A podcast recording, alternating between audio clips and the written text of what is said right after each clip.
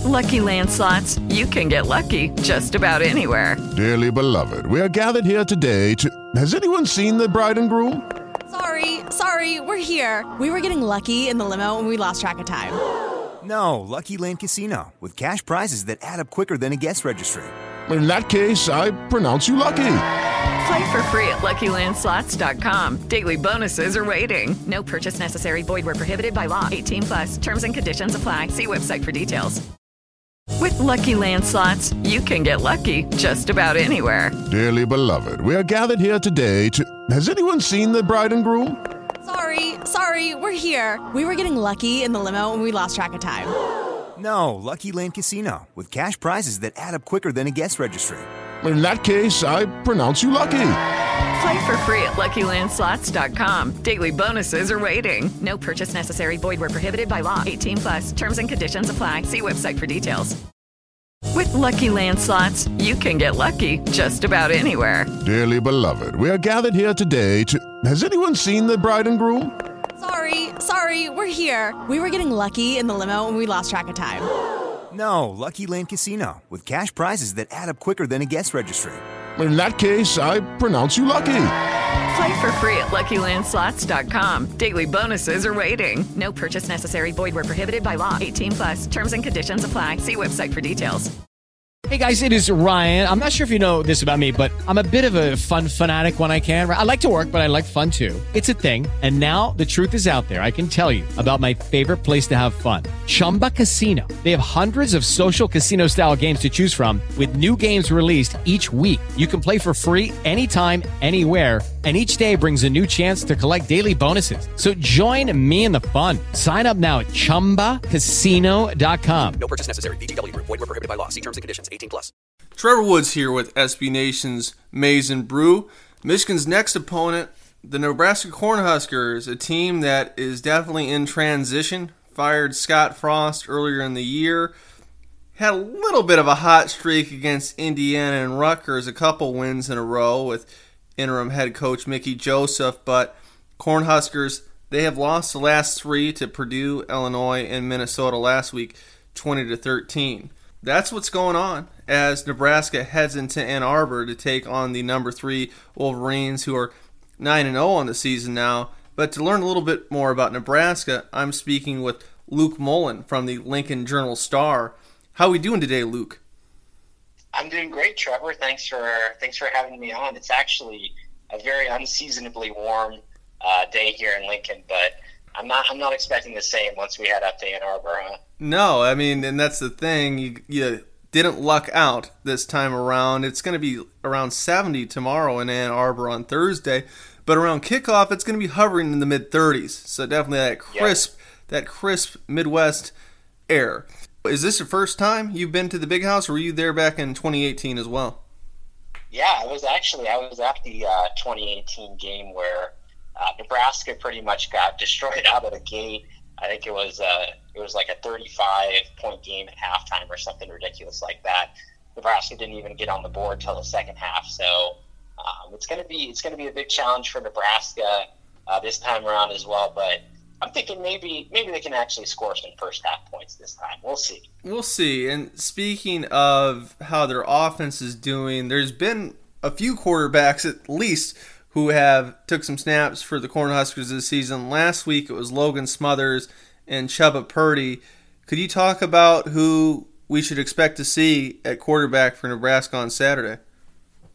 Absolutely. I think, you know, I think honestly it is trending more towards Logan Smothers um, because he did perform a lot better against Minnesota than Chubba Purdy did. And the reason why I think we've seen kind of this this balance between these two different backup quarterbacks is that Smothers is a guy who was recruited under Scott Frost, uh, very much fits that style of zone read, um, you know, quick throws, a guy who's athletic with his legs, can make plays when the when the game, you know, when the plays break down, you know, he needs to scramble and do some things. That's kind of more Smothers style of play versus you get Chubba Purdy, a guy who offensive coordinator Mark Whipple uh, helped recruit to Nebraska in the offseason, a guy who he knew might need to play. And the coaching staff has been very vocal in saying that they trust Chubba Purdy more as a pure passer uh, from what they've seen from him in practice in particular. Uh, but really, that has not translated to the actual games. Purdy has struggled mightily when he's been out there. Uh, poor decisions. Uh, looks pretty frazzled there in the pocket. Versus Smothers, you know, he, he's a guy who, yes, he's he's not perfect. He's not a, a pocket passer by any means, uh, but he does have that playmaking ability, and I think that's a big reason why Nebraska might turn to him uh, for a much bigger impact this week than he, had, than he had last week. And speaking of impact, last week it was a loss to a pretty good Minnesota team this year, just a touchdown loss, twenty to thirteen. But Anthony Grant seemed to come on strong, uh, 115 yards, 5.5 yards per carry. Uh, should we expect Grant to have the lion's share of the carries on Saturday? Absolutely, he's uh, he's been a big revelation at running back for Nebraska, and really you look at the options behind him, um, very uninspiring. Uh, true freshman AJ Allen was the backup to start the year. He went down to a season-ending injury, uh, so Nebraska's really leaned on Grant to be that guy. Um, they're expecting Gabe Ervin to be back from a, a toe turf injury. Uh, he may or may not travel and play there on Saturday, but to your point, Grant will definitely be that guy. Um, he's probably going to receive 75, you know, 80, 85% of the team's carries. And in regard to last week's stat line, he actually ran six times for 60 yards on the opening drive alone. Um, just didn't get it going the rest of the way, um, even with a good yards per carry average. And, you know, a big reason is Mark Whipple's play calling. This has been a, a big topic of discussion here in Nebraska. Um, Whipple, a very pass heavy offensive coordinator, that worked when Thompson was on the field, when Casey Thompson was there. You know, he hit Trey Palmer for all these long passes. It really hasn't worked the last two weeks. Lots of folks calling for more run plays, um, but that would be pretty tough against the Michigan defense that's number one in the nation, huh? Myles Farmer, the starting safety for the Huskers, he's arrested over the weekend. He's facing a DUI charge. He's going to be suspended is that a big deal for the Cornhuskers, him not being there, or do they have somebody that can they, they can insert and they're confident with? Yeah, it's a it's a huge loss, honestly, for Nebraska um, in terms of the on-field production. Farmer is a senior safety, and he's actually played the most snaps of anyone on the entire defense. You know, he's he's hardly left the field. He's been out there 684 snaps this season, um, out of roughly you know about 700. So um, he's been that guy who's been able to line up his teammates, you know, yell at guys from the back end of the field if, if something's going wrong. And that being said, Nebraska's other starting safety, Marcus Buford, um, he'll be able to to take on a little bit of that vocal leadership role.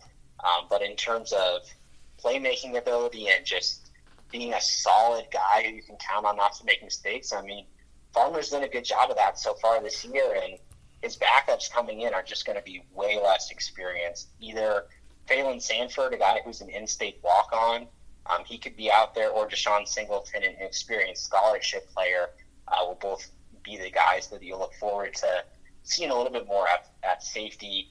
I think it'll be Sanford because he came in um, against Purdue when Buford got hurt, played 61 snaps in that game. He's had more experience this year, even if he isn't a scholarship kid. Uh, coaching staff believes in him. So one area I looked that cause for concern for Nebraska, especially in this one with Michigan's potent rushing attack with Heisman candidate Blake Corum and right behind him, pretty good back and Donovan Edwards. But the Cornhuskers, they've definitely had some issues stopping the run this year. As you know, against Georgia Southern, they gave up 233 yards. Last week, they gave up over 100. There was the Illinois game they gave up 188. I believe that was quite similar against Purdue. Do you think there's any hope that they can corral the rushing attack of Michigan, or is it simply a lost cause in this one? No, it's it's a lost cause. I mean, I will say, I the defensive line has had its moments. Um, I think part of the reason why Nebraska did get those two conference wins against Indiana and Rutgers is because the linemen are doing a great job of, of plugging their gaps and bottling up this run game. But so many teams have just had a lot of success just running up the gut. Nebraska can't fill those gaps. Suddenly you've got linebackers and safeties trying to make run stops. Uh, it's been a major issue. Nebraska's edge rushers as well um, haven't necessarily done a great job of, of stealing the edge at all times. You can bounce some runs outside as well. Um, so yeah, look, I you know I, I saw what Michigan did against Penn State. I don't know that they're going to necessarily hit 400 yards against Nebraska, but I will say I've seen a lot of talented running backs destroy uh, this defense, have a have a heyday, and I think another one's incoming for Blake Corum. Now, Michigan, they expect to win. Pretty much everybody expects to win, except maybe a few folks in the country. But is there anything that you could point to that, look, Michigan, they play Ohio State in 17 days, right? And they're not looking too far ahead, but every day counts.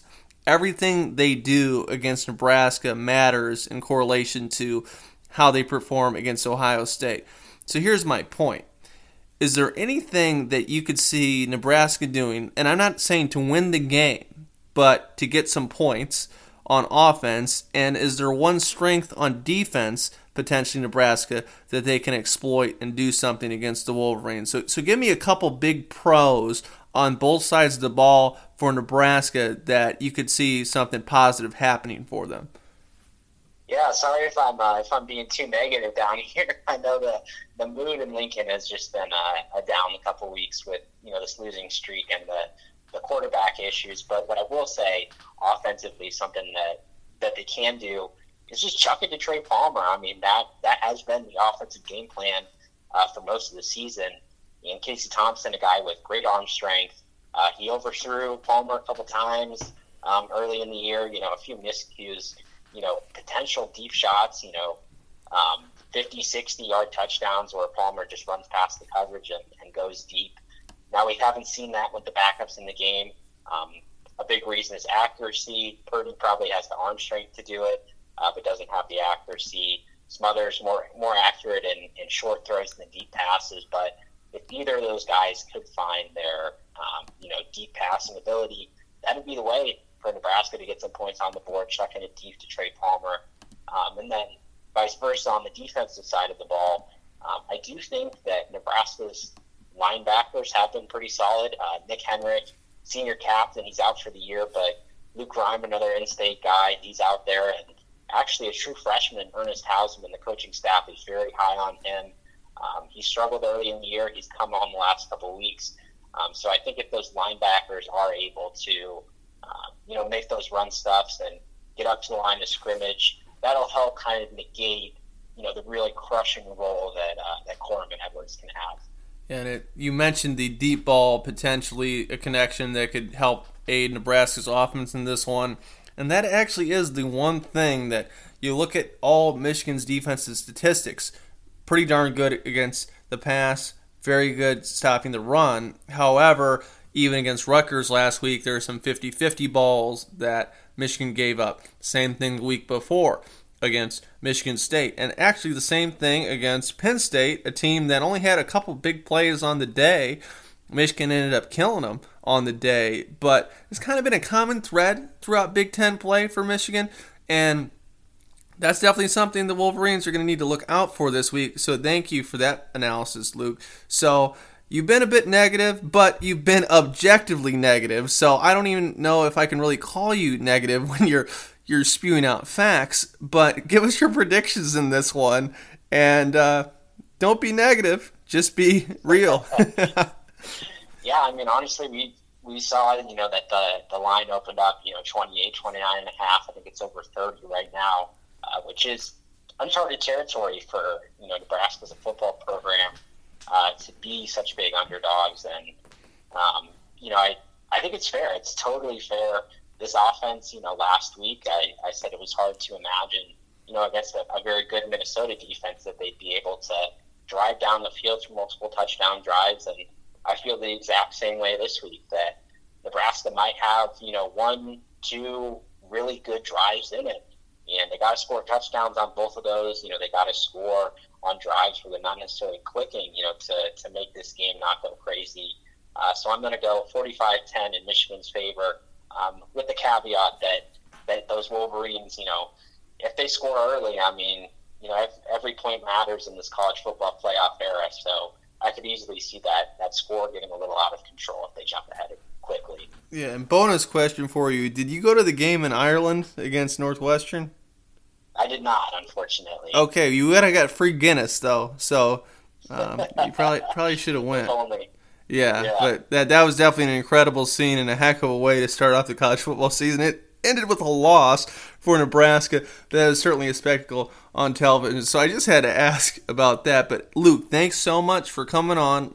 Tell us where our listeners can find your stuff online and find you on Twitter and everything else. Yeah, thanks, Trevor. I appreciate you having me on. You know, look forward to all of our Husker football coverage there at journalstar.com. I'm on Twitter at LJSLuke.